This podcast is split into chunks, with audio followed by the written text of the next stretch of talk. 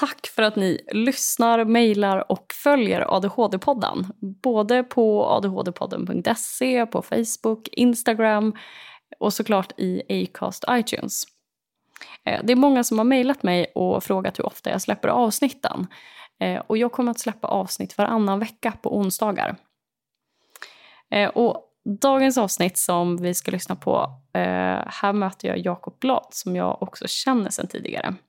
Och när jag och Jakob spelade in det här avsnittet så hade det bara gått två dagar sedan eh, Tim Bergling, som också är känd som Avicii, hade avlidit. Och dagen innan inspelningen så skulle jag gå på Jakobs examensföreställning Europol.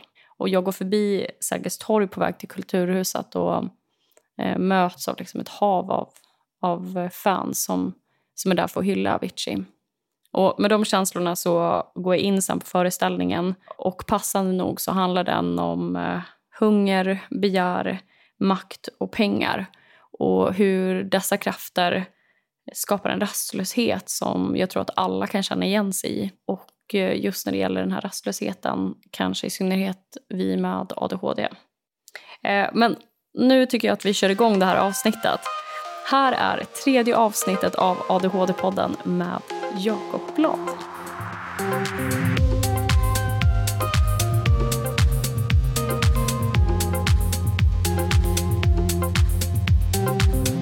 Jakob Blad är 26 år, uppvuxen i Västerås och nyexaminerad skådespelare. I tonåren var han politiskt aktiv i bland annat Miljöpartiet och i valet 2010 var han nära att som yngsta person någonsin bli personvald in i riksdagen. Året därpå lämnade han politiken för att istället börja spela teater och blev efter ett antal försök antagen till Teaterhögskolan i Malmö. I januari 2017, halvvägs in i sin utbildning och efter många år av ångest, sömnproblem och bristande vardagsrutiner fick han till sist diagnosen ADD, som en undergrupp av ADHD. Idag på Jakob i Stockholm och skissar just nu på en monologföreställning om politik, manlighet och psykisk ohälsa. Enligt honom har han inte en aning om när den kan tänkas bli klar. Men det han lovar är att den kommer vara helt fantastisk. Men välkommen till podden, Jakob. Tack så mycket. Jag, jag har varit jättespänd på det här avsnittet. Ja, vad roligt. Och det är ju faktiskt så att vi känner ju varandra sedan tidigare, mm. ganska långt tillbaka. Precis. Eh, och då jobbade vi tillsammans på Västmanlands Länstidning. Mm.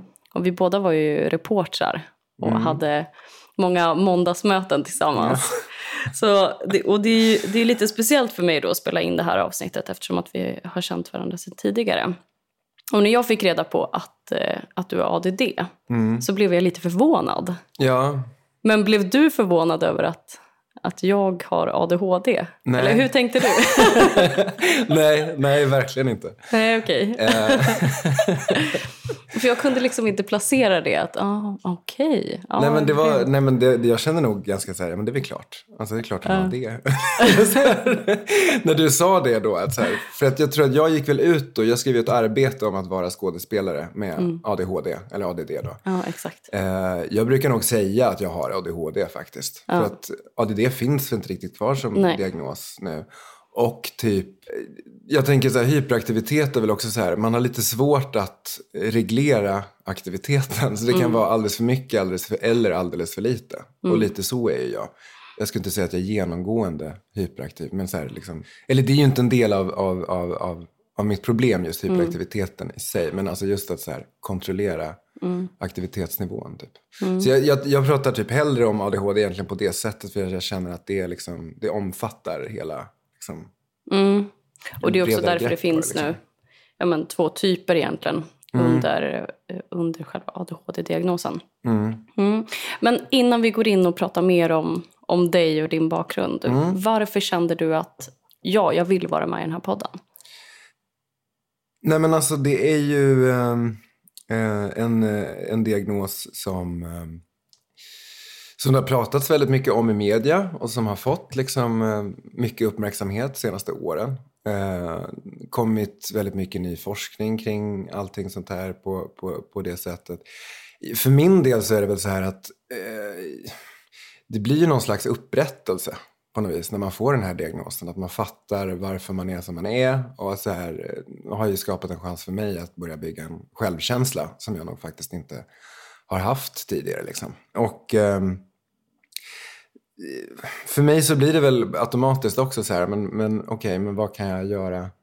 Vad kan jag göra med det sen, som att göra det når ut till fler människor? För att jag känner väl lite grann att så här, vi är ju ändå en ganska stor del av befolkningen som har gener som det finns liksom evolutionära anledningar till varför vi finns. Och det är det också liksom med Eh, ja, men så här, forskningen visar ju på det nu också, liksom att så här, men hade det inte varit för ADHD-generna så hade vi kanske inte lämnat Afrika. Liksom.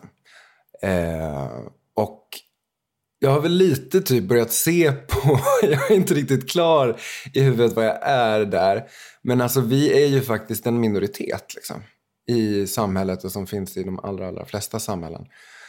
Eh, och samhället är byggt för de som inte är som vi. Och det gör liksom att det är så himla många människor som, med eller utan diagnos, men som fungerar på det sättet. Liksom, i hur signalsubstanserna som fungerar, som, som råkar så jävla illa ut i samhället faktiskt. Um, jag vet inte om det, det, men det är väl nästan typ majoriteten av alla som sitter i fängelsen. Liksom. Mm, ja, jag har också läst någon studie ja, om det. Att... 40 procent var det någon som sa, mm. så var det någon som sa att det var ännu fler. Liksom. Mm. Det gäller inte bara ADHD, men man måste liksom börja anpassa samhället lite grann. Eller bara liksom, framförallt handlar det om kunskap. Jag tror inte att det är så himla stora förändringar som behöver göras. Eh, men det här är väl en del i det då. Så här, vi måste prata om det här. Inte bara med ADHD, eh, utan bara så här att våra hjärnor fungerar faktiskt alltså olika. Alla människors hjärnor fungerar olika. Och då går det inte att vi har ett samhälle som, som bara funkar för för, för 70-80 procent. Jag vet inte ens om det gör det. Liksom. Mm. och, eh, och det stora då det är att det finns en förståelse, att det finns en kunskap, att man kan, att man kan prata om det. Mm. Och därför känner väl jag att det är jävligt viktigt att liksom, eh, ja, men också gå ut och prata. Så här, Hej, jag har ADHD. Eh, det här är jag. det här är hur jag fungerar och eh, min bakgrund och hur jag förhåller mig till det. Liksom. Mm. Men vad gör du idag om du skulle beskriva för en person som inte känner dig? Du är nyexad snart, skådespelare. Ja, vad innebär det och vad gör du idag? Eh, just nu så håller jag på med våra slutproduktioner som det heter. Då. Mm. Eh, så vi gör våra sista teaterföreställningar då. På eh, scenskolan? På scenskolan, eller Teaterhögskolan heter det idag. Teaterhögskolan, ja. Men scenskolan hette det förr, mm. back, back in the days. Exakt. så ja, nej, men så vi, vi gör föreställningar helt enkelt och um, spelar dem, repar in dem och uh, är klara början av juni då. Mm. Och då är jag färdig skådespelare. Så ja, hur känns det? Eh, jo men det känns ganska fett. Alltså, ja. ändå. Blir man färdig tänker jag? Alltså... Nej. Nej. Det blir man ju inte. Nej. Men man får ju ett papper där det står att man är skådespelare. Mm. Så att man kan bli anställd på teatrar. Liksom. Mm. Det kan man ju bli utan eh, scenskoleexamen också. Men eh, mycket svårare eh, utan. Liksom. Och jag var ju på din, en av dina föreställningar mm. igår. Mm. Eh, tillsammans med min pojkvän. Och vi var båda chockade ska jag väl inte säga. För jag hade ju höga förväntningar på dig. Eh, men det var väldigt hög nivå på föreställningen och vi vart eh, rejält eh, ja, berörda men också överraskade över att, att ni var så duktiga. Ja, men vad kul. Tack. Så det Fint. var ja, verkligen något att rekommendera. men då hade ni ju kört 13 gånger av den här föreställningen. Ja, Sen har det varit ett par till också.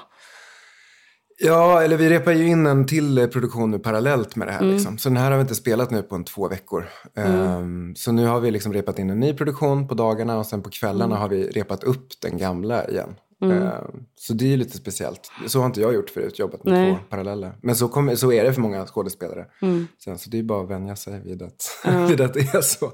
Ha många grejer i huvudet parallellt. Ja, och det jag tänkte på den här föreställningen var ju en timme och 45 minuter. Jag står i kön och ser att det är en timme och 45 minuter. Ja. Så står det klart tydligt utan paus. Ja. Och då tänkte jag, hur ska jag klara det här?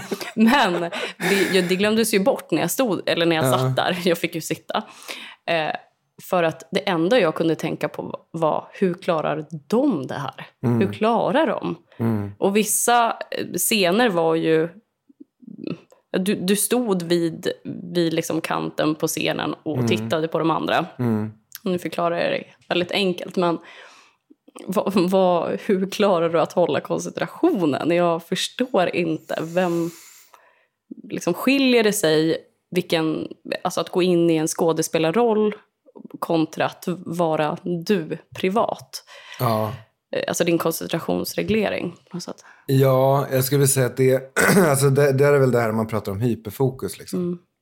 Och det är väl mycket därför som jag har blivit skådis. För att den närvaron, den koncentrationen som jag har på scenen har jag bara på scenen. Ibland sex också liksom. Men mm. det är de två ja. lägena. Och det är typ, det, ja, och det är liksom, eh, ja, det är ju det fetaste som finns liksom. Mm. Det är ju underbart att bara känna att nu är jag helt i det här. Mm. Och att gå in i någonting med liksom tanke och känsla och kropp, liksom att det är, eh, det går ju inte att vara någon annanstans. Det går inte.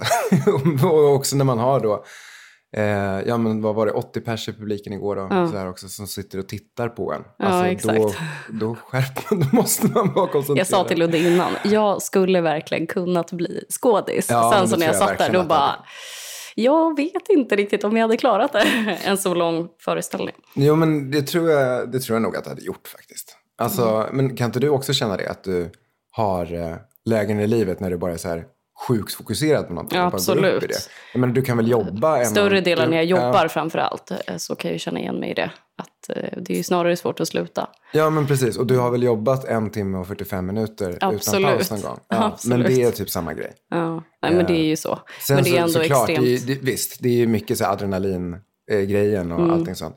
Men det tycker jag är ashärligt ju. Ja, men imponerande, imponerande.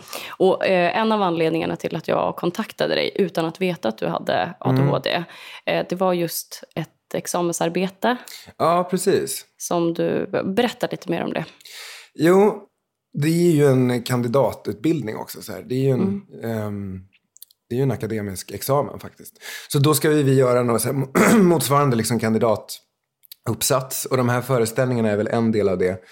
Men sen så har vi även en skriftlig del då. Och de ställer, då ställer man inte alls samma krav som man gör på, liksom, ja, men vad vet jag, om man tar en kandidat i historia eller sådär. Liksom. Jag har inte de så här, att det måste vara en vetenskaplig text på riktigt det sättet. Men ändå typ, lite ish. Det är lite speciellt, så här, många så här estetiska ämnen, eh, konst och musik och teater, eh, utbildningarna eh, håller på att lite så här akademiseras typ. Uh, och det är verkligen på gott och ont. Men uh, skitsamma, mm. det är inte det jag ska prata om. Medicinen har inte kickat in helt och hållet. Nej, det är nej. nej, men, men eh, jo, nej men i alla fall så är det väl så att det som vi gör då, det är att vi väljer liksom ett område inom skådespeleri som vi då fördjupar oss inom. Eh, och för min del så är det ju så då att min scenskoletid har ju präglats enormt mycket av eh, den här diagnosen. Och, ja, och det, det var jävligt tufft liksom, samtidigt som jag är jäkligt glad för att jag har gjort det. Men eh, först då när jag väl kommer in på den här utbildningen som jag ju också har sökt till flera år. Eh, och också så här, tänkt, jag hade nog någon slags tanke liksom, när jag var yngre så här, att eh, när jag väl bara kommer till min plats på något vis. då ska allt bara ge med sig. Så här, då kommer jag somna på kvällarna, då kommer jag börja diska, då kommer jag liksom eh, sluta ha ångest, då kommer jag sluta obsessa över småprylar eller allting sånt där. Bara tänkte att så här, på något vis att vardagen skulle styras upp för att jag skulle vara tillräckligt motiverad. Och så kommer jag ner till scenskolan eh, och är supermotiverad och eh, det funkar ändå inte. Eh, så typ två, tre månader in på utbildningen så inser jag att så här, okay, jag kommer faktiskt inte fixa det här. Försov mig jättemycket och så här, det gör man inte till en sån utbildning. Liksom. Så då, jag, då började jag söka vård och det tog ju en jävla tid. Liksom. Först försöka få hjälp, sen att få rätt hjälp, att eh, ta emot hjälp. och, Men du sökte och, hjälp eh, själv för din... Ja, Precis, och det började då med att jag bara hade, eh, att jag tänkte att jag skulle ta tag i mina sömnproblem då. Så jag gick och bad om KBT för det och sen hände ingenting. Det här var väl också, jag vet inte, men det här var ju också parallellt med liksom det som kallas för flyktingkrisen. Den har ju inte upphört, den är ju nere i Syrien liksom. Men, mm. men alltså just också när Malmö nu var väldigt överbelastad liksom. Så att så här, Och det är ju rimligt. Men jag tror också att det var en period när det var väldigt, väldigt svårt att få hjälp. Mm. Eh, för att behovet var så jävla stort. Liksom. Mm. Så det drog ut på tiden eh, och jag mådde liksom värre och värre och värre. Och eh, till sist hamnade jag på psykakuten liksom, eh, två vändor och sjukskrev mig en eller två veckor. Så. Och då rullade väl processen igång. Och sen så tar ju utredningen också en jävla tid. Och sen mm. så ska man mm, göra den utredningen. Man ska smälta den utredningen. Mm. Eh, hålla på att ställa in medicin.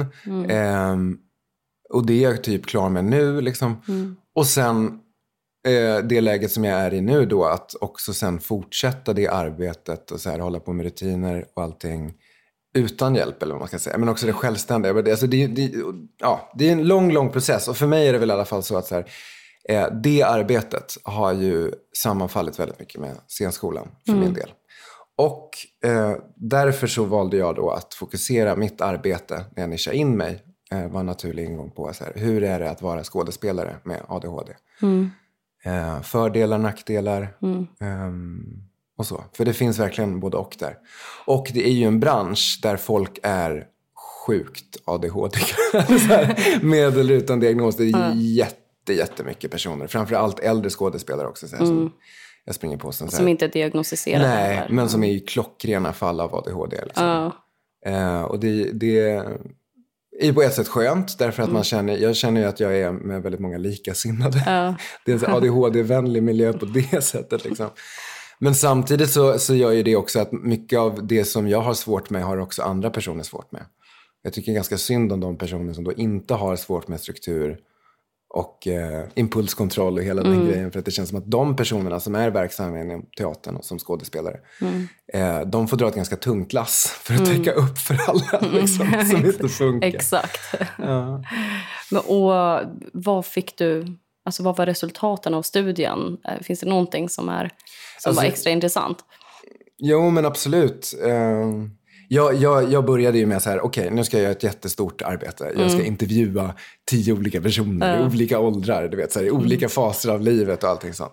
Som vanligt, alltid när jag ska göra någonting, så här, mm. gör tusen procent, eller tänker att det ska tusen procent mer än vad det. Mm. vad det faktiskt ska vara. Liksom. Och sen fick jag skära ner och skära ner och skära ner och skära ner Eh, och sen blev det ändå dubbelt så långt som vad det skulle vara. Mm. Eh, men, och där, men jag gjorde faktiskt inte så mycket intervjuer, eller jag gjorde inga intervjuer då med andra skådespelare. Utan mm. jag utgick bara från mig själv och sen fyllde på med typ kunskap. Mm. Eh, sen ny forskning om ADHD, jag kopplade det till mm. eh, mina erfarenheter till olika situationer som man ställs inför. Typ. Nej men alltså så här, som jag kommer fram till, jo men kanske det då, att, att väldigt många personer ligger i alla fall i det liksom ADHD-spektrat som är verksamma där. Liksom. Och jag tror att det stora för min del är väl också att, säga, men att våga ha ADHD. Typ. Att inte gå och trycka ner det där eller att ta ett steg tillbaka och tänka att jag är jobbig eller jag är ett problem eller vad det nu kan vara. Mm. Bara för att jag är, kan vara ostrukturerad. Liksom. Samtidigt som jag parallellt jobbar med det. Men att, här, att faktiskt ta tillvara på att, så här, men att jag är impulsiv är skitbra på scenen. Att jag har, har hyperfokuset är skitbra på scenen. Och jag, det ska jag liksom inte ursäkta utan jag måste utnyttja de fördelarna som det faktiskt innebär att ha mm. eh, diagnosen. Liksom. Eller att funka på det sättet.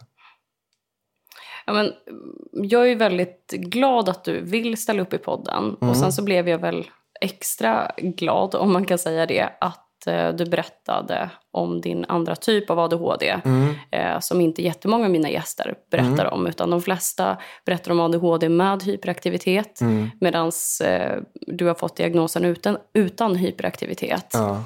Eh, och det här kan ju skilja sig ganska mycket. Jag, jag själv, min pojkvän har ju ADD, mm. eller ADHD typ 2 ja. möjligtvis. Um, där, och jag kan ju uppleva att vi är extremt olika varandra. Mm. Uh, så att jag ibland kan bli tokig. Det går ja. liksom mycket snabbare för mig. går lite saktare för honom. Ja. Men alla, allas olika diagnoser är ju olika. Mm. Varandra och te sig väldigt olika. Alltså, hur skulle du beskriva skillnaderna mellan ADHD med hyperaktivitet och utan för dig? Ja, men då kanske det är att, att jag lätt blir sittandes någonstans. Alltså försvinner det upp i någonting. Alltså livsfarligt med internet. Mm, dagdrömmar. ja, nej, men Som alltså, man brukar beskriva det i såna här folders. Är du ja, men dagdrömmare? verkligen. Ja, men den grejen så. Eh, sitter och alltså, drifts away liksom. Eller tittar ut genom fönstret eller så. Eh, den grejen. Och att jag liksom tappar tidsuppfattningen.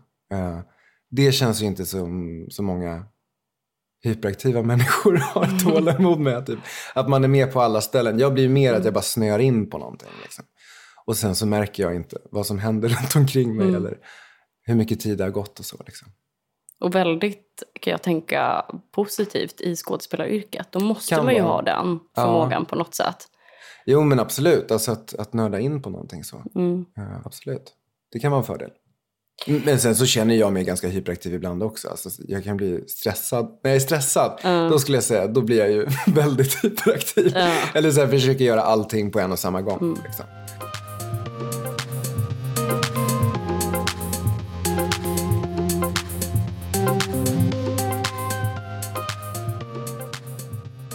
Men vi var ju inne på det lite mm, gällande när du fick din diagnos Mm. eh, och när du ville göra den här utredningen. Det var i början när du började på scenskolan. Mm. Mm, och eh, alltså när var det här i tiden? Var det länge sedan du fick det? Hösten 2015 sökte jag vård. Då, November. Hur lång tid tog det innan du fick hjälp? Och Maj 2016. 2016? Mm, så Och sen så fick jag diagnosen då i eh, januari 2017. Så det tog ett tag? Det tog ett tag, ja. Det tog väl, från första vårdkontakten tog det väl 13 eller 14 månader. Och sen så är det ju nu då, alltså våren 2018 som jag hittat rätt medicinering. Och började ställa in medicin började väl med november då. Så jag fick diagnosen i januari 2017 och började med medicinering eh, ja, med november. Så att alltså, hela den processen var ju också så här, nästa led. Liksom. Det tog en jävla tid att få, få, eh, få ställa in det sen. Och hur var det under utredningen? Det kan ju vara ganska olika för olika personer. Mm. Vad man går igenom för faser och hur man känner och sådär. Mm. Vad minns du från utredningen? Alltså när jag väl kom igång med utredningen så kände jag nog, det kom ju inte som någon chock liksom. Eller så. Nej. Jag tyckte nog att det var ganska terapeutiskt typ. Alltså att gå igenom sitt förflutna med andra ögon liksom. Och att eh, sluta känna sig så jävla usel liksom. Det jag minns väldigt tydligt var ju eh, när jag då fick diagnosen, vad min utredare sa då. Och då sa han så här, det är inte möjligt att vara så här intelligent som du är och ha så här stora problem eh, utan att också ha en funktionsnedsättning. Och eh, eh, att du ändå har lyckats göra det här och det här och det här och det här i ditt liv eh, tyder på att du också har en jävla självdisciplin. Det är inte det som är problemet. Utan du har ADD, ADHD. Så de, de meningarna liksom, minns ju jag så jävla tydligt. För att det blev ju verkligen en eh, vändpunkt alltså i synen på mig själv. Jag har alltid tänkt att jag har usel självdisciplin. Eh, men samtidigt har jag ju också kunnat sitta uppe flera nätter och piskat mig liksom, tills jag får iväg det där jävla skolarbetet eller vad fan det nu kan vara. Eh, och får högsta betyg eller vad fan det nu kan vara. Ja. Så, nej men alltså jag har ju höga krav verkligen också. Det är ju en del utav det. Ja, För det, det är något jag har tänkt på ganska mycket när jag har sett mm, nu inför, inför vår inspelning.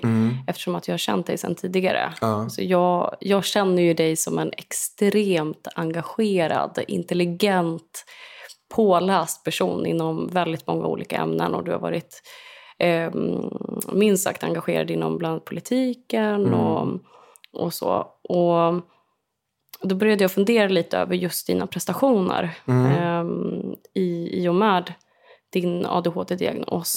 Om du själv ser tillbaka på dina prestationer, Mm. hur ser du på dem idag när du har fått din diagnos? Ehm, ännu mer stolt. Nej men alltså faktiskt. Eh, men samtidigt som jag också tror att så här, ja men, eh, ja men typ som när jag var väldigt politiskt engagerad liksom. Det hade ju nog inte, att jag blev engagerad på den nivån som jag också blev så fort. Det hade nog inte hänt om jag inte hade den diagnosen. Alltså då gick jag ju fullt upp in i det liksom. Och eh, ja, alltså där blir det just det, jag menar, hyperfokuset eller att man snöar in på någonting. Då gör jag verkligen, verkligen bara det. Grejen är ju det sen att då att då blir det väl andra som får, och då, på den tiden var det väl mina föräldrar, liksom, men som får gå upp och täcka upp för allt annat som inte funkar. Och vad glömmer, kunde det vara? Glömmer sova, glömmer äta. Ehm, tror också att här, jag behövde nog inte ta särskilt mycket ansvar hemma med typ hushållsarbete och sånt där eh, på gymnasiet och så. För att mina föräldrar har väl varit väldigt, väldigt stöttande också att jag ska få göra mina grejer. Så en del av de prestationerna tänker jag ju också är, där vill jag ju verkligen liksom säga att där är jag väldigt ödmjuk. Alltså jag har haft en väldigt trygg och väldigt bra familj. Eh, bra vänner. Um, det är svårt att liksom bortse från allt det här med liksom att jag är vit, att jag är man, att jag ändå kommer från någon slags medelklassbakgrund. Mina föräldrar um, ja, men, ja, nu har de pluggat, men så här, alltså, eh, tänkande uh, människor och, som har hjälpt, hjälpt mig med läxor. Jag har haft jätte, jättemycket stöd. Uh, och nu så till exempel när jag träffar andra personer då med ADHD, jag går en sån här Pegasus-kurs nu och träffar mm. folk.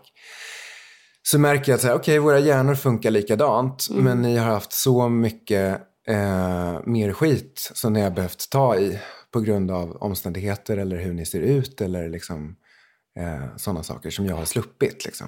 Mm. Så jag tror att väldigt mycket av de där prestationerna har ju varit faktiskt också att jag är en ganska privilegierad person liksom, mm. på det sättet. Och om man plockar bort de förutsättningarna, som ja. man kan kalla det, mm. mm. kan, du, kan du se då att, att saker och ting skulle ha sett annorlunda ut ja. i form av eh, jag tänker främst när du blev diagnostiserad. Du ja. diagnostiserad i vuxen ålder. Ja, precis. 25 var jag då. Ja, 25. Ja. Mm. Och mm, tror du att det hade sett annorlunda ut om man hade plockat bort några förutsättningar i omgivningen? Det tror jag. Ja. Alltså jag tänker typ att... Eh,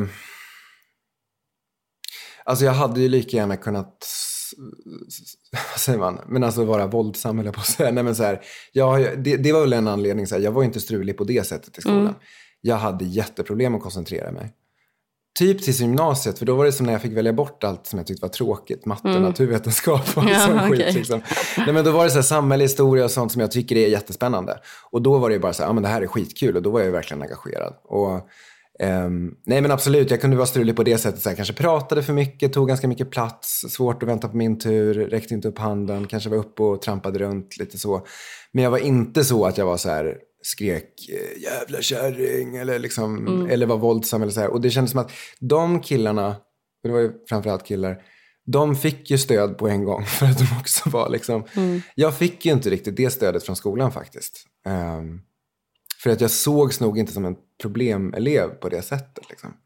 Så där kan jag tänka att det har varit eh, alltså lite både och. Jag kan tänka mig att jag hade kanske fått hjälp tidigare om det inte var så att jag också haft det eh, tryggt och bra, haft bra stöd hemifrån. Liksom. Men det blir ju väldigt tydligt, för att för mig blev det ju då ganska tydligt sen när jag flyttade hemifrån och skulle klara mig själv att så här, oj, mm. vad mycket det är som inte funkar. Ja, alltså, så, ja, faktiskt. Så det behövde nog hända för min del um, mm. nu för att verkligen fatta vad som, mm. vad som var. Men nu när du har fått din, din diagnos och, och berättat det för din omgivning, mm. om du har berättat det, Ja, jag berättade det ju för klassen då framförallt. Mm. Eh, vi lever ju jäkligt nära på varandra. Och i mitt fall ja, så har det exakt. handlat om eh, men framför allt att jag försovit mig väldigt mycket för att jag mm. inte sover och sådär. Mm. Och haft svårt med, ja egentligen är det nog mest tider. Mm. Och det har jag haft jävligt dåligt samvete över. Liksom. Mm. Jag, tycker inte att man, jag tycker inte man ska komma sent. liksom. um, och kanske också haft lite dålig koll på, jaha, skulle det här, här ha gjorts nu? Eller så här. Mm. Um, ja, men så här, eget ansvar och så. så att, där kändes det väldigt viktigt att berätta mm. för klassen. Och har du berättat för familj och vänner? Ja, ja, ja. och sådär? Absolut. Mm. absolut. Men hur tog omgivningen emot det? Vad, vad sa de? Bra överlag, skulle jag säga. Ja, men det är just det, så när man väl får sin diagnos så har, alltså då, då, då, personer som kände mig visste att jag hade hållit på med utredningen och visste att jag hade kraschat och allting sånt där. Så det kom ju inte som någon chock så liksom. Men eh, nej, men alltså eh, i relation till... Men så, första gången som det började pratas om ADHD, då var det min moster då. Det var efter valet 2010 då när jag mm. höll på med politik. Och körde järnet liksom och kraschade väl ganska hårt efter det. Eller så här, kraschade och kraschade men ja, jag hade en ganska strulig period efter att jag hade varit så högpresterande mm. så länge. Liksom. Um, och jag, hade, jag blev av med något jobb um, och då så var det min moster som, som sa, eller det var ett vikariat jag hade, som sommarvikariat, mm. liksom, uh, som jag inte kunde sköta som jag skulle. Och då så var det min moster som är psykolog som föreslog det här med ADHD. Mm. Uh, och då så, jag bara sa, ja men okej, okay, jo det här kan nog, det här kan nog stämma liksom. Men eh, mina föräldrar i alla fall, eller eh, min mamma i alla fall minns jag var väldigt skeptisk. Liksom. Mm. Så det tog ett antal år och ett antal struliga, liksom, men ett antal struliga år. Och också att jag bodde själv, att jag tror att de också fick se så här, vilka problem jag faktiskt hade. Mm. Men sen har ju de varit superstöttande på alla sätt och vis. Så. Men jag tror att det, har faktiskt varit det stora. Jag har ju liksom verkligen, hela min uppväxt verkligen försökt dölja allting som har varit jobbigt. Mm. Så att jag skulle säga att jag har faktiskt fått en ganska ny relation på ett sätt till min familj. För att jag har sökt mig undan när det har varit tufft. Liksom. Och det gör jag inte längre. Utan jag har en väldigt öppen dialog kring det. Men det är ju tungt också. Alltså, så här, jag, det är ju väldigt mycket, jag tror jag är äldsta barn, um, ganska unga föräldrar. Jag tror att jag gick omkring och tänkte ganska mycket att jag liksom ville skydda dem.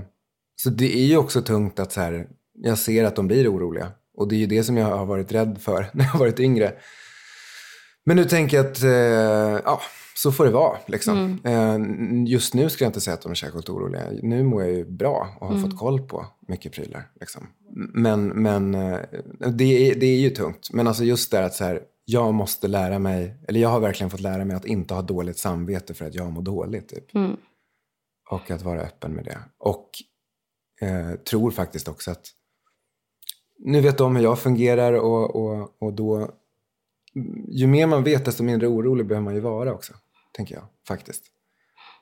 Och du nämnde just det här att du har mm, känt att du har varit duktig på att dölja mm. dina, ja, men, ditt slarv eller vad det nu kan vara. Ja. Alltså, vad, vad har det varit som du har fått dölja för familjen? Jag tänker när du växer Mående, upp. Skulle jag säga framförallt. Mm. Inte så mycket slarvet där utan så här, Alltså det, är ju mer, det är ju mer det som kanske då gör att jag har ett papper och att jag har rätt till lite stödinsatser. Så här. Det har ju att göra med att jag ska funka i en fyrkantigare vardag. Mm, För att jag är inte så fyrkantig i mitt huvud. Liksom, så, mm. så jag behöver hjälp och eh, ja, behöver verkligen träna mig på och har blivit väldigt mycket bättre mm. på det också. Men just kring planering, kring prioritering, rutiner, allt mm. sånt. Nej, men det stora är ju måendet. Alltså. Jag har ju haft extremt mycket ångest och eh, i relation till hur bra och funktionell jag har varit skulle jag säga mm. att jag har haft väldigt mycket ångest. Och sömnproblem. Och um, haft liksom depressiva episoder till och från mm. sen jag var 11 i alla fall. Liksom så. 10-11 år var jag när jag gick in i liksom, första depressionen på något vis. Mm. Uh, och sen så är det väl det att jag hela tiden haft den här känslan av liksom, utanförskap i sociala sammanhang också. Och jag har aldrig kunnat sätta fingret på vad det är ja, jag tänkte precis fråga, på, ja. alltså på vilket sätt? Nej men alltså jag tror att det, det är väl det jag har tänkt lite på inför eh, nu också att vi skulle se, men vad är det liksom? Och jag tror att det är ju någon slags rastlöshet egentligen. Det är någonting kring att, så här, att man inte hittar någon ro, att man inte kan slappna av, att man inte kan riktigt bli lugn, att man hela tiden vill ha någonting mer. Typ. Eller att saker som sägs Eh, att man blir jävligt starkt känslomässigt påverkad av det. I mitt fall har det handlat jättemycket om dåligt samvete. Jag är ganska impulsiv i, ibland, liksom, och då kan det också bli så här, när jag börjar koppla av och släpper lös på den, så här, säger prylar som kanske låter lite off, typ. eh, men så här, då, då har jag skämts jätte, jättemycket. Typ. Och eh, ju fått höra att jag är annorlunda ganska mycket så också. Så här. Eller att jag gör mig till och så här, du ska vara så jävla speciell. liksom, mm. jag. Nej men alltså, eh, ja, och kanske gör och tänker och säger saker som andra inte gör och tänker och säger. Jag har liksom jävligt sällan varit lagom. Uh, och det är väl därför som jag inte är så förvånad över att du inte att du har ADHD heller. Det var så fint, Lukas, alltså en gemensam kompis till dig och mig, uh. Uh, vi umgicks ikväll och vi jobbade tillsammans då på uh. VLT, Västmanlands uh. Länstidning. Uh, och när han hade fått höra att du hade ADHD, han bara, men det är ju klockrent. Han bara, men ni är ju på samma sätt liksom. Ja, Just den här... Vi battlade ju lite på våra måndagsmöten, ibland. i diskussioner. Ja, ja lite. det kan vi göra. Ibland så diskuterade jag ämnen bara för att. För att jag var så... Jag hade ett sug av att diskutera. Ja. Medan vissa på mötet var ju så här, ja, nej nu ska vi planera nästa veckas mm. eh, uppslag och vad ska vi in här? Då var ju jag mm. så här, det här är mitt tillfälle att få prata ut. Ja. För att omgivningen var ju så trött på att jag hade pratat ja. ut i övrigt. Ja men verkligen, jag har ju aldrig kunnat hålla käften. Nej.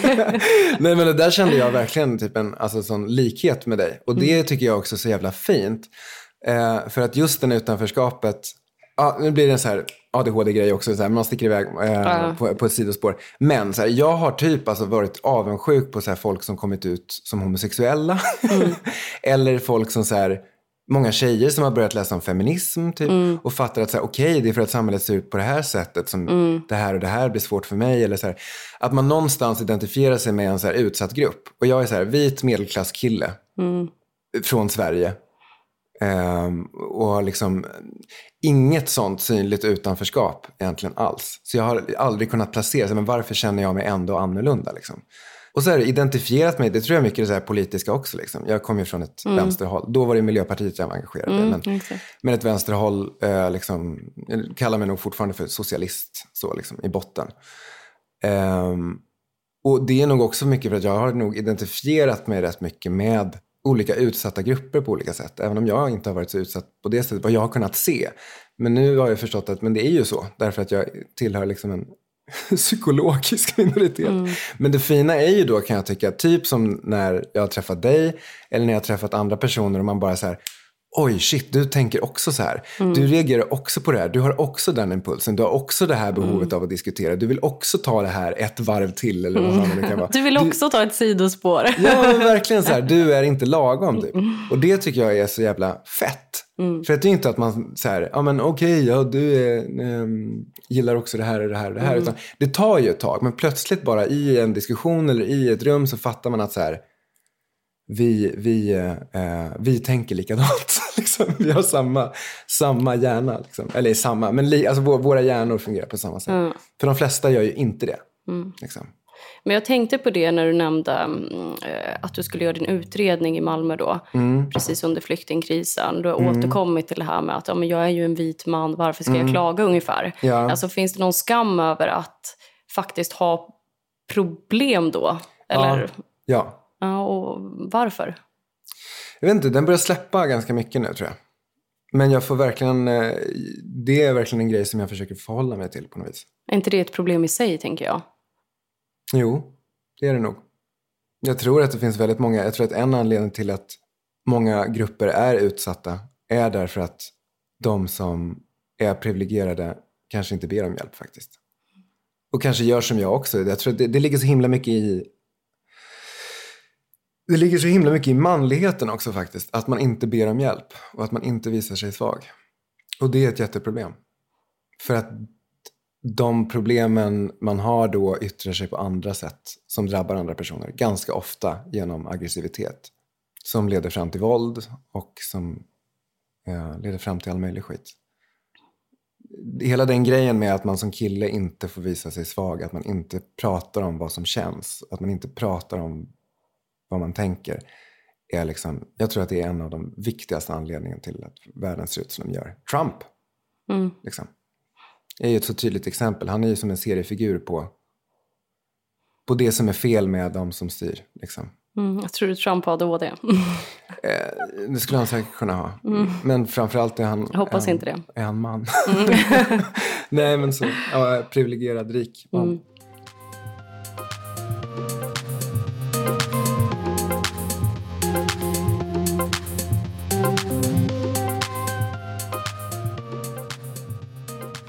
Var det självklart för dig att satsa på att bli skådespelare? Nej. Hur, hur kommer det sig? För du var ju aktiv inom politiken och... Mm.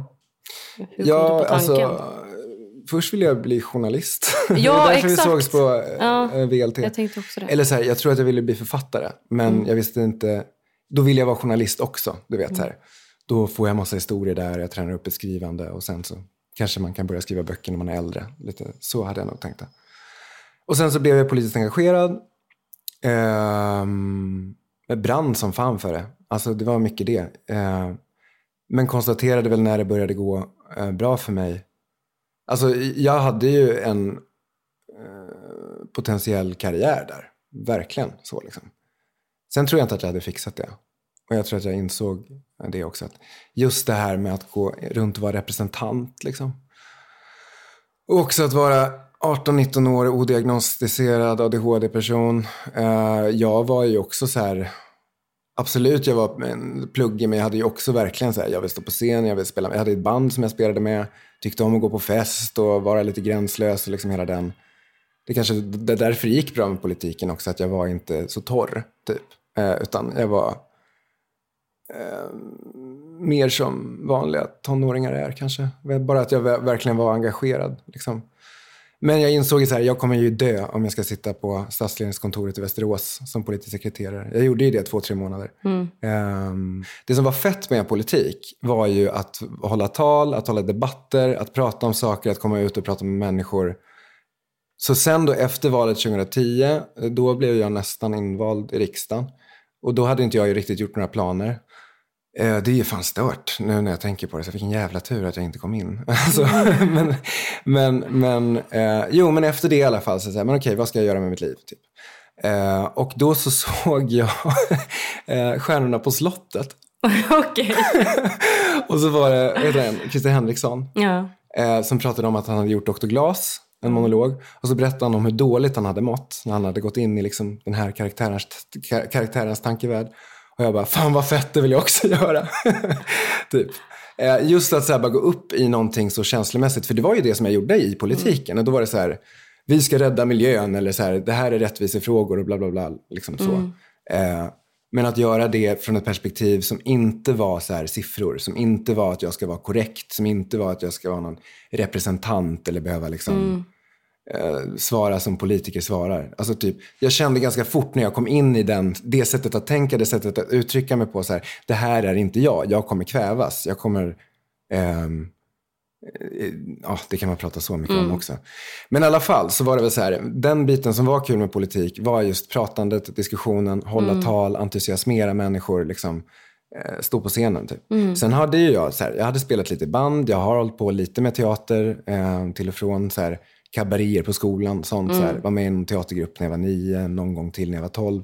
Men det var inte som att det var en så stor grej. Men just då i alla fall när han berättade om Dr. Stjärnorna på slottet så är jag så här, fan vad fett, det här vill jag göra. Eh, och sen så var det min eh, fina mamma som också var så här, ja Jakob, nu är det dags. Nu har du bara varit inne och så här, eh, presterat och, och, och, varit duktig i alla sammanhang. Och så här, du ska, eh, nu ska du jobba med någonting estetiskt. Hon är ju själv estetiskt lagd. Liksom, så. Eh, och jag har väl kanske lite så här försökt distansera mig från, från mina föräldrar som är liksom esteter. Så här, nej, mm. sånt flum, liksom. man ska göra mm. något nyttigt. Typ. Eh, och sen så var det så här, nej, men jag är ju estet liksom, i grund och botten. Så att för mig så var teatern, började lite som någon slags terapi nästan för att, eh, eller terapi, men det var väldigt terapeutiskt för att jag skulle komma bort från prestationskrav. Typ. Mm. Bara få vara, bara nyfiken, leka, den grejen. Och sen så sökte jag in till scenskolan. Det var två år på folkhögskolan. Jag sökte in till scenskolan för att alla andra sökte. Eh, och jag tänkte säga, ja men det kanske jag söker någon gång. Det mm. kan det vara bra gjort det. Är inte det supertufft? Jo, det är typ... Hur ett, kommer man in där, tänker jag? Uh, man håller på med, det är fyra provare då. Nu är det mm. tre prov. Men det sista provet då, tredje och fjärde, nu är det tredje, nere i Malmö. Det är lite olika, det finns ju fyra olika skolor. Mm. Men det utbildas väl 20 till 30 skådespelare per år i Sverige. Eh, och det är fortfarande lite för många. Mm. eh, så det är en väldigt liten bransch och det är väldigt många som vill komma in i det. Jag tror det är 800 som söker till 12 platser mm. i Malmö. Herregud. Ja. Har du något tips till de som vill söka? Ja. Um, fråga dig varför du ska söka. Börja med det. Uh, just också för att det är så många som söker.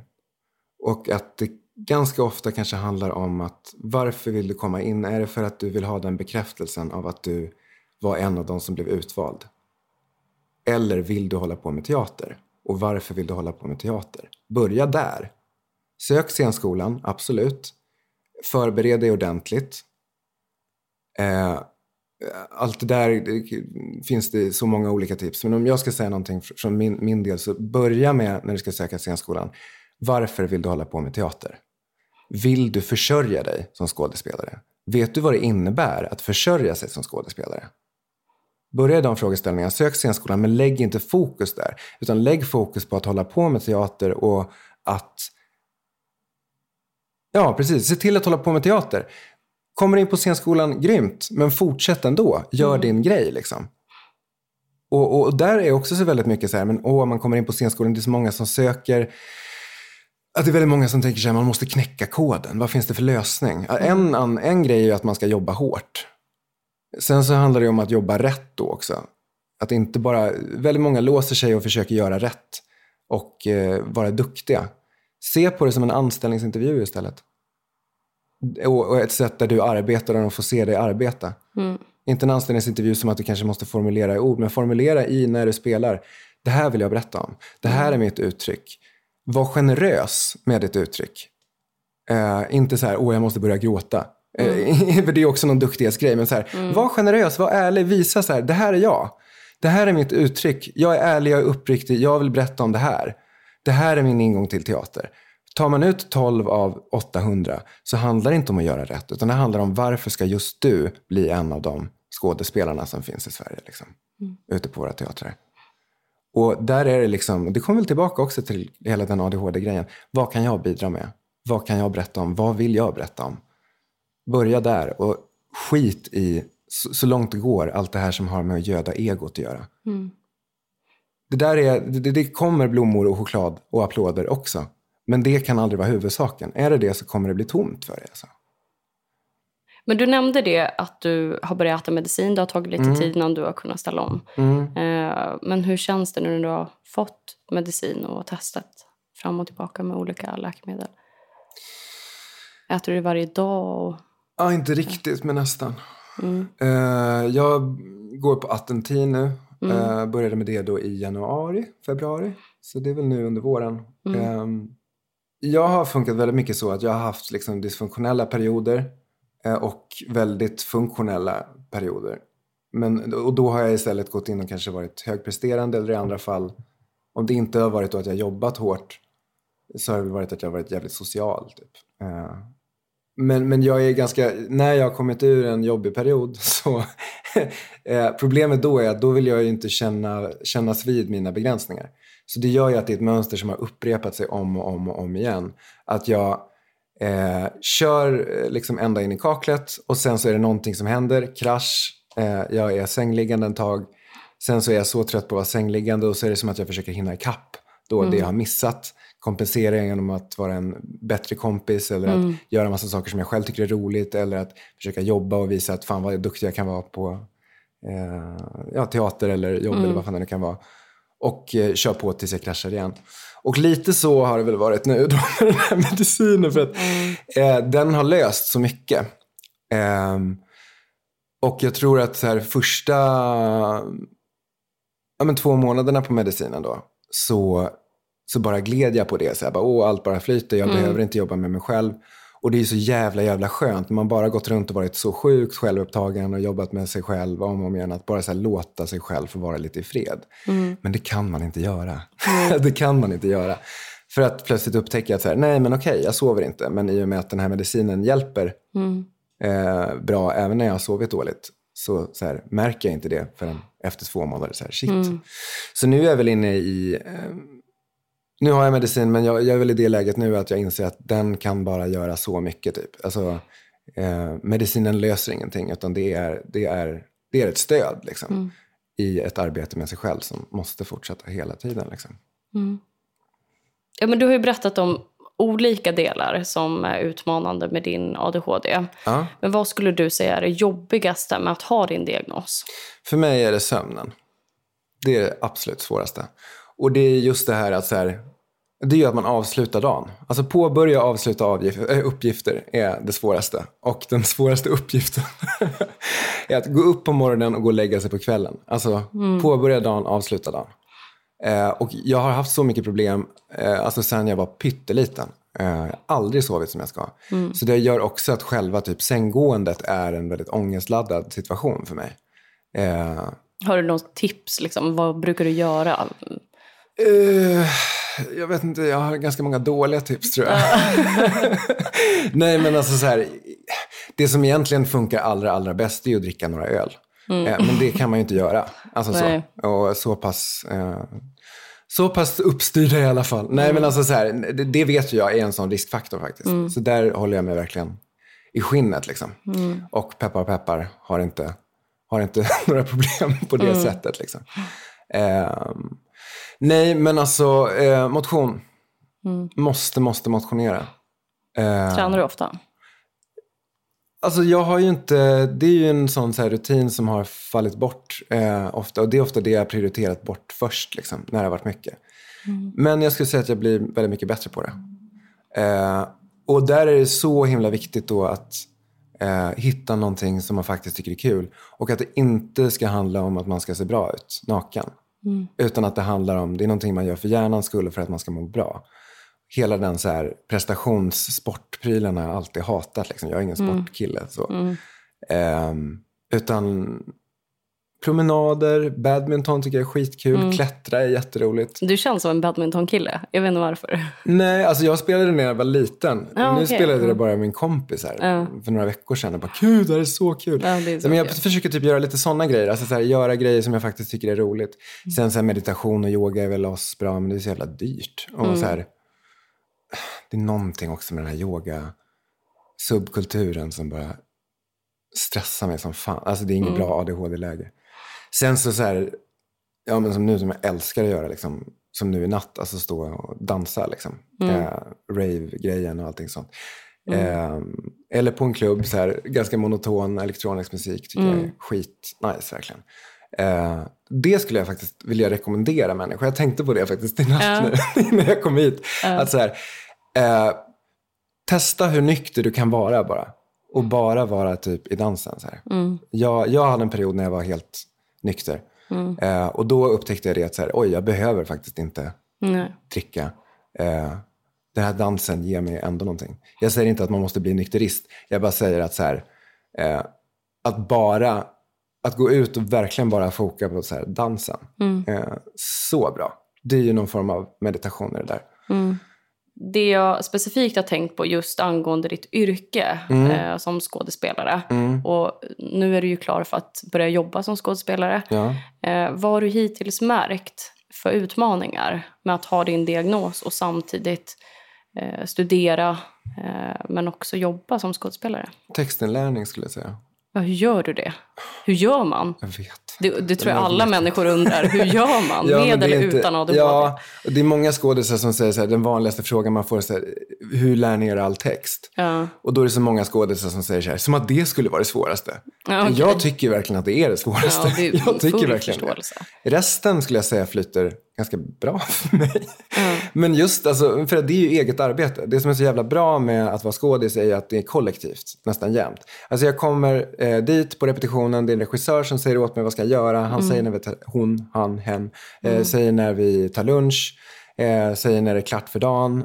Uh, och jag har hela tiden, jag har liksom barnvakter, eller vad man ska säga. Mm. så. Jag funkar jättebra när jag är med andra människor. Det är ju när mm. jag är själv som jag inte funkar. För att jag har dålig tidsuppfattning och dålig struktur. Uh, jag skulle säga att det, det, det är egentligen då som, som mina problem dyker upp. Det är när jag är själv. Och typ med textinlärning då, det så här, alltså jag skriver ner mycket repliker. Uh, men framför allt försöker jag plugga text med andra personer.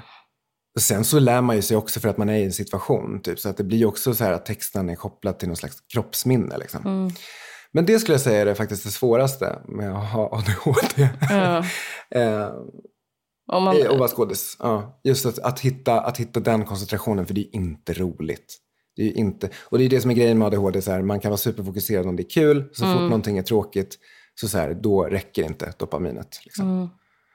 Och just gällande fördelar, mm. alltså vad kan du känna är en fördel för dig i jämförelse med eh, skådisar du jobbar med som inte har diagnosen? Kan du se att, det fin- att du har en fördel? Jag har nog, eh, alltså jag fungerar väldigt bra under kris. jag fungerar väldigt bra under stress och press.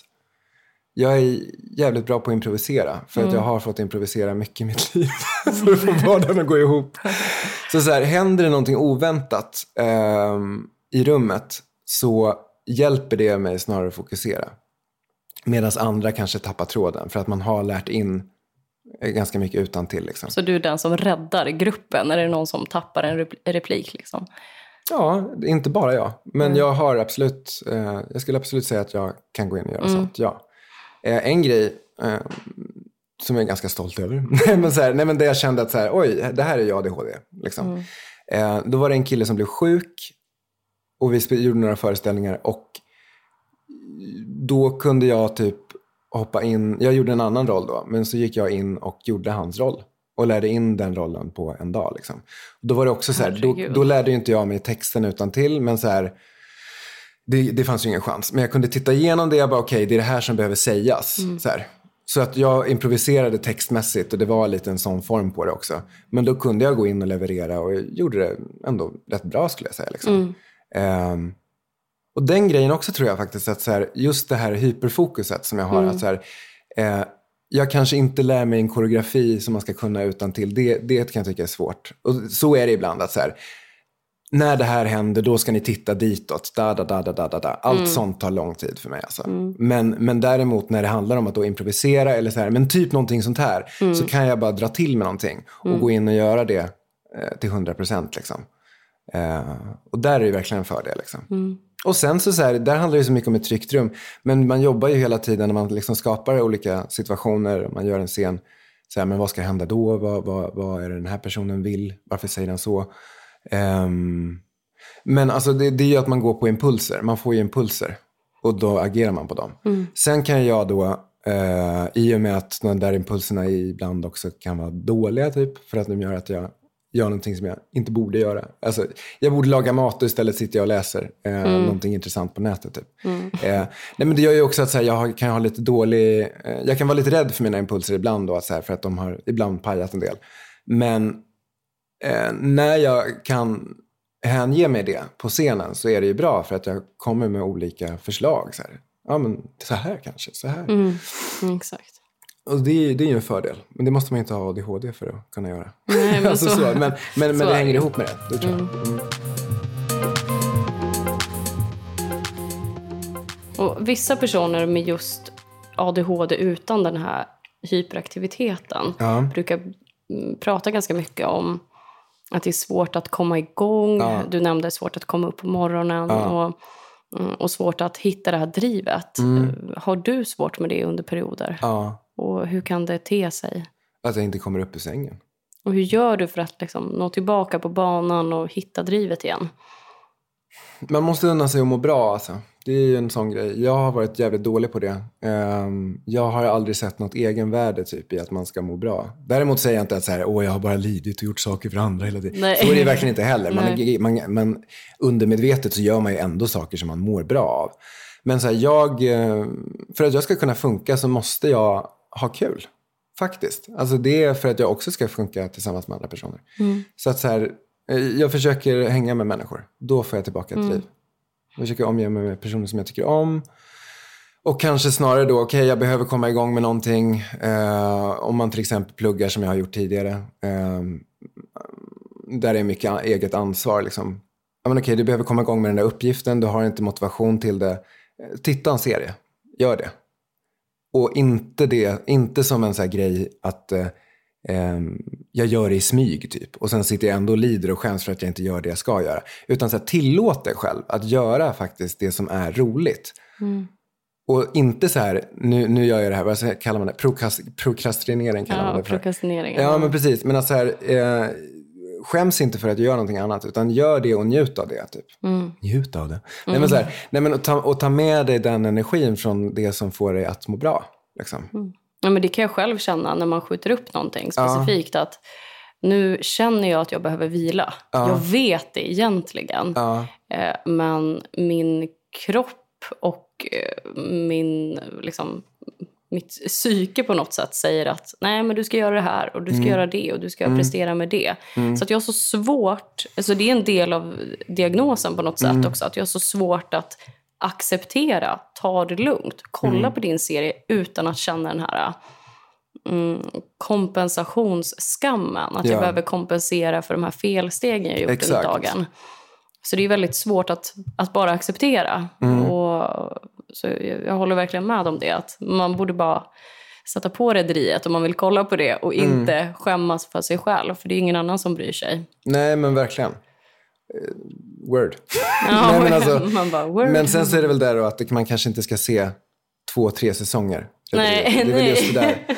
Eller nej, sju säger, säsonger. Nej, men alltså, man kan, jag tror väldigt mycket så här, sätt upp små, små delmål typ. Uh, nu är det inte som att jag gör det här jämt. Men, men, nej. men, men alltså så här, okej, okay, nu gör jag någonting tills jag blir på lite bättre humör. Ja.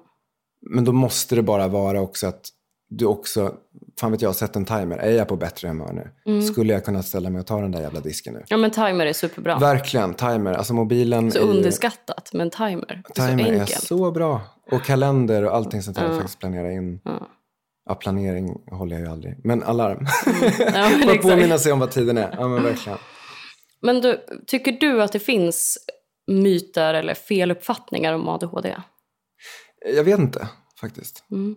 Jag skulle säga att det är att folk generellt vet säkert mer om ADHD än många andra liksom, mm, grejer som kan vara med hjärnan. Men, men överlag väldigt, alltså att folk vet ganska lite ändå. Mm. Och det är inte så konstigt om man inte har någon anhörig till exempel, eller om man inte har varit i kontakt med det. Så. Nej, men exakt. Och jag tänker, om du berättar om din ADHD för mm. en hyfsat ny person som du inte har träffat ja. liksom, så mycket tidigare. Alltså, har du mött någon gång någon så här, feluppfattning ja. som du blir störd på? Eller? Ja, men just det så. Jo. Um, jag gillar inte såklart när folk... Jag är ju inte så här att jag blir kränkt när folk inte vet. Nej. Uh, det tycker jag, förlåt, men jag tycker det är ganska löjligt. Det kan mm. jag säga till andra personer. Alltså så här, du kan inte kräva att folk ska veta en massa saker om de inte har haft en naturlig anledning till det. Mm. Så då får du gå in och informera. Liksom. Mm. Eh, nej, men, men det är ju inte så kul när folk tänker att det är en sjukdom. Mm. Eh, och eh, också när folk har sagt så här, jaha men det är på grund av din ADHD. Där är det också ett sätt att så här, förhålla sig till sig själv. Så här, men är det du eller är det ADHD? Och det mm. tycker jag också bygger på så här, synen på att det är en sjukdom. Mm. För att det är ju ingen skillnad på mig och ADHD. Jag är ju ADHD, eller jag har ju ADHD. Eller så här, ADHD är ju ett sätt att beskriva eh, en del av mig mm. och, eh, och, hur jag fungerar. Liksom. Eh, så det är ingen sjukdom utan det är ett sätt att fungera på. Mm. Liksom. Och man brukar ju prata ganska mycket om ADHD som en eh, men senast, mm, alltså senast nu i media så pratar man ganska mycket om ADHD som en superkraft. Ja. Eh, och eh, det rubriceras ju ganska tydligt som mm. en superkraft. Eller så är det ett liksom, funktionshinder. Ja. Men hur ser du på det här med att ADHD är en superkraft? Eh, jag tycker att det känns ganska farligt att uh, gå ut och prata om det på det sättet. Jag tycker att det är jättebra att man lyfter positiva exempel. Men det är också så som så här, ja, men samhällsdiskussionen och samhällsklimatet ser ut. Att så här, alla älskar ju sina framgångsstories. Liksom. Mm. Det är ju American dream så himla mm. mycket i svenska samhället idag. Eh, vilket överlag är jävligt dåligt. Men kan jag tycka på många sätt faktiskt. Eh, men men eh, just att säga, ja men okej du har ADHD, det är en superkraft. Att det typ förväntas att säga, antingen är det strulig, men när du väl har lärt dig att tämja den här superkraften, då kommer du göra det och det och det och det. och sen så blir det också en massa liksom, prestationskrav att leva upp till. Mm. Liksom, eh, som jag inte tror är bra alls alltså. Jättebra att lyfta positiva exempel, men, men liksom, grund och botten, man får inte diagnosen om man inte har problem att hantera sin vardag. Nej. Det är liksom förutsättning för att få diagnosen. Mm. Sen kan man fungera i grund och botten på samma sätt i hjärnan utan att få diagnosen. Men diagnosen får du ju för att du inte får vardagen att gå ihop eller att du har problem med relationer eller vad det nu kan vara. Mm. Du får diagnosen när det är en funktionsnedsättning. Det är en funktionsnedsättning. Mm. Är det många som vet om att du har spelat in den här podden nu? Nej. Hur, hur tror du det kommer, eller vilken respons tror du att du kommer få? Oj, jag vet inte. Vad hoppas du? Mm, nej, men alltså um, kanske att man får lite, lite större grepp om vad ADHD är. Um, hur det yttrar sig. Jag kan ju bara svara på hur det yttrar sig mm. för mig såklart. Liksom. Uh, det är ju fler som fungerar som jag. Liksom. Det jag hoppas är väl att, att personer som själva har ADHD eller funderar kring det eller så eh, känner att så här, vi är flera personer. Mm. Den grejen, det är också så här, så klyschig, så här, du är inte ensam. Men mm. du är inte ensam. Liksom. Det, är jätte, det har varit väldigt viktigt för mig. Att vi är flera och vi kommer också eh, förändra samhället. Det kommer vi göra genom att vi pratar om det. Och förhoppningsvis om man gör det så kanske vi också förändrar samhället så att det blir öppet även för andra personer som inte fungerar på ADHD. Men just att så här, våra hjärnor fungerar på olika sätt. Vi ska ha ett samhälle, vi ska ta hand om varandra utifrån varandras villkor. Liksom. Och eh, eh, att det är en funktionsnedsättning är för att vi inte lever på savannen längre. Mm. Det är faktiskt så. Mm. Och då är det inte alla som... För vi, sam, vi har ju samma, vi har samma kroppar. Liksom, mm. På precis samma sätt. Och eh, idag är det så mycket information, det är så mycket eget ansvar, det är så mycket saker man ska hinna. Det finns så extremt mycket distraktioner i dagens samhälle. Och det är också så extremt mycket eget ansvar, åtminstone i liksom, för personer som du och jag. Liksom. Mm. Eh, just att, att eh, eh, ja, man lever inte i grupp på samma sätt som jag tror att man gjorde tidigare.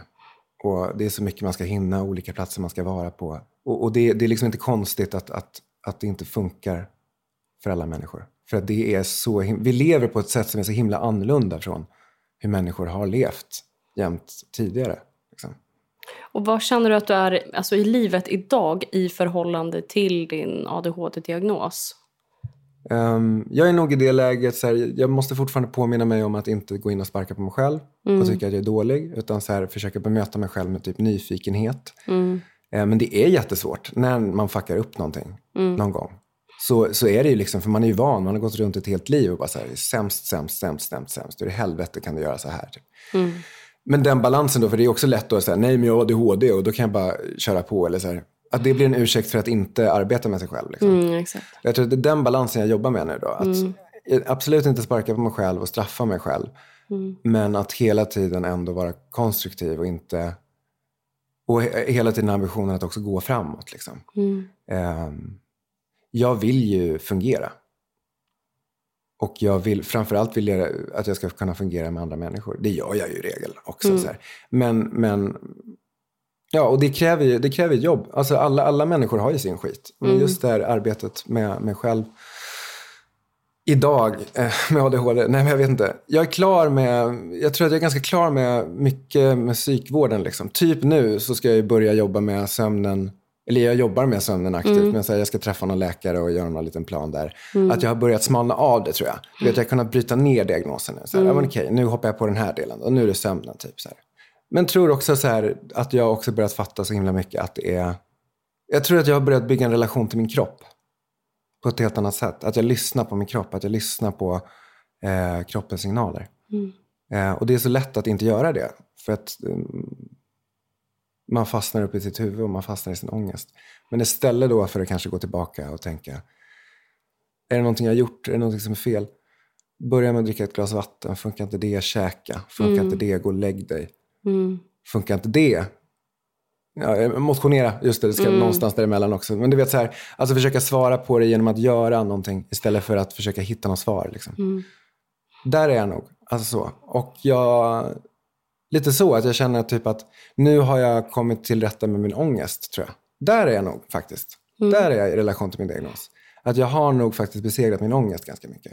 Mm. Och eh, när man har ångest så är liksom prio ett ofta att få bort den ångesten. Mm. Eh, nu skulle jag säga att jag, jag eh, kan arbeta med mig själv utan att behöva förhålla mig till ångesten så mycket. Och det gör att jag kan vara mer konstruktiv. Typ. Hur tror du att man kommer se på ADHD i framtiden? Jag vet inte om den diagnosen kommer finnas kvar faktiskt. Det är beroende på hur långt fram man tittar. Men mm. eh, jag hoppas i alla fall att man kommer ha en, en bredare syn på normalitet. Liksom. Mm. Jag hoppas att det där blir det också mer politiskt. Jag, mm. jag, jag, tänker fortfarande väldigt politiskt på många sätt. Så, liksom. Men, eh, jag tror att vi som samhälle måste, måste eh, inse att vi inte, alltså, vi ska inte, vi ska inte klara allting själva. Vi är flockdjur. Och om man klarar allting själv, då blir man bara liksom okej okay på typ allt. Det, alltså, det bästa för ett samhälle, det bästa för en grupp, det är att man faktiskt får djupdyka i det som man är bra på. Och sen så får min kompis djupdyka i det som den personen är bra på. Och sen så hjälper vi varandra med det som vi är bra på. Och eh, jag tror den synen alltså på människor lite mer som ett kollektiv och att man inte behöver fixa allting själv. Och att man kan gå in med stöd. Dit önskar jag att vi går. Jag tror att vi är på väg dit. Därför att eh, folk mår så pissigt. Alltså. I, vi har liksom mer pengar och mer resurser än vad vi någonsin har haft. Och ändå går folk runt och är så jävla vilsna. Och det kan bli en helt annan diskussion. Men i relation till ADHD tror jag att det är väldigt mycket. Den diagnosen finns också för att kraven ser annorlunda ut. Jag säger inte att det är tuffare nu än vad det var förr. Jag tror det är tufft på olika sätt. Men just kravet på självständighet.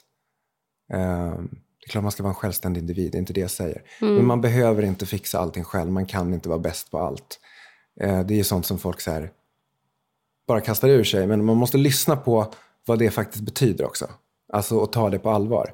Vad är du bra på? På vilket sätt kan du bidra till samhället och eh, ge till din omgivning? Liksom? Mm. Och vad behöver du? Ta de två. Liksom.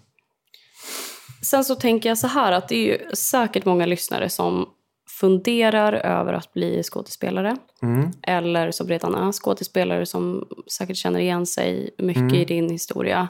Mm. Men om du skulle få ge något tips till de här personerna som funderar över det eller som är skådespelare mm. för, att, för att fixa den här karriären mm. och ha ADHD. Mm. Finns det några tips som du har?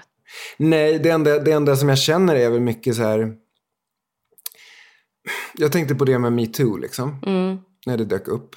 Om man tar bort allt det här med liksom då sexuella trakasserier och allting sånt. Liksom, tar bort det. Men om man tittar på men vad är det som ligger i botten där då?